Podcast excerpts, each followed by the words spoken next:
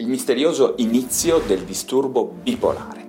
Chi mi segue sa che ho già parlato molte volte del disturbo bipolare, anche del suo esordio e di come molto spesso le cose non vadano proprio come si legge su alcuni libri o in alcuni articoli divulgativi. Il disturbo bipolare molto molto spesso inizia in un modo che semplicemente non sembra un disturbo bipolare, ok? O per meglio dire, non inizia con una bella, definita ed evidente fase maniacale. Anzi, secondo molte ricerche recenti e ben confermate, e devo dire anche secondo la mia esperienza clinica diretta, molte poche volte il vero inizio di un disturbo bipolare è una fase maniacale. E quindi in che modo si presenta la bipolarità? E Altra domanda molto importante, quali sono le caratteristiche premorbose del disturbo? Bene, i dati in letteratura ci dicono chiaramente che la maggior parte delle volte la bipolarità si manifesta con un episodio di natura diciamo depressiva, ovvero con dei sintomi che rimandano fortemente a quello che molto spesso viene confuso dal clinico con un disturbo depressivo maggiore, monopolare diciamo. In realtà l'esperienza e i dati ci insegnano che ogni episodio depressivo specialmente in un paziente nuovo o che esordisce. In questo modo andrebbe indagato molto bene, in particolare valutando l'anamnesi, l'anamnesi familiare, dato che il disturbo bipolare ha un certo livello di familiarità di genetica. Quindi dati come depressioni difficili da curare nei genitori, suicidi, abuso di alcol, di sostanze, sempre nei genitori potrebbe far accendere una lucina in questo senso. Allo stesso modo alcuni elementi dell'anamnesi personale, no? come tratti ossessivo-compulsivi, disturbi d'ansia o panico, magari non gravi, oppure che non sono stati effettivamente trattati in ambito psichiatrico, ma anche abuso di sostanze o alcol. Bene, anche questi sono elementi che possono far pensare ad un esordio anomalo di un disturbo bipolare. In realtà fenomeni depressivi all'esordio, ma con marcati connotati ansiosi e di tensione, ad esempio,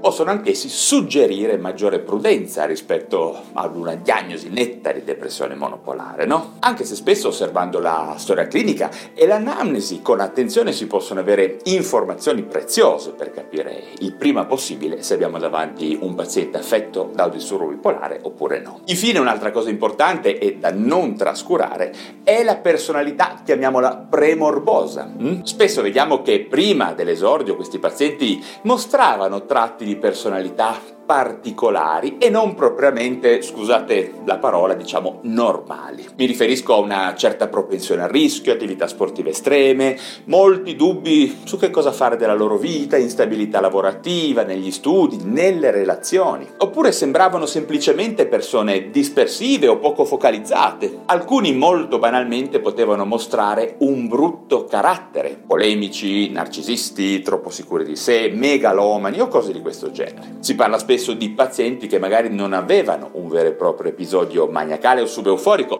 ma che comunque manifestavano un'energia e una vastità di interessi esagerati, con magari un basso bisogno di sonno, di riposo, insomma tutti questi elementi. Bene, credo che abbiate capito che alcuni tratti di personalità anomali sono spesso presenti in persone che poi saranno destinate prima o poi a manifestare delle vere oscillazioni dell'umore, no? Il messaggio che vorrei che passasse è che le cose nel mondo reale della psichiatria spesso non sono come si idealizzano leggendo semplicemente dei libri o costruendoci un'opinione clinica troppo aderente a delle semplificazioni didattiche. Il disturbo bipolare è un'entità patologica caotica, multiforme, cangiante, appunto spesso misteriosa no? ai suoi esordi. Alle volte anche vaga, che può essere scambiata con un altro disturbo, no? depressione maggiore, disturbo d'ansia, DOC, ADHD o anche un disturbo di personalità. Bene ragazzi, anche per oggi ho finito e visto che l'argomento è interessante e vasto, vi invito come sempre a commentare, specificare meglio e a fare domande. Se vi sono stato utile datemi un like, se vi interessano la psichiatria, la salute mentale, le neuroscienze iscrivetevi alla piattaforma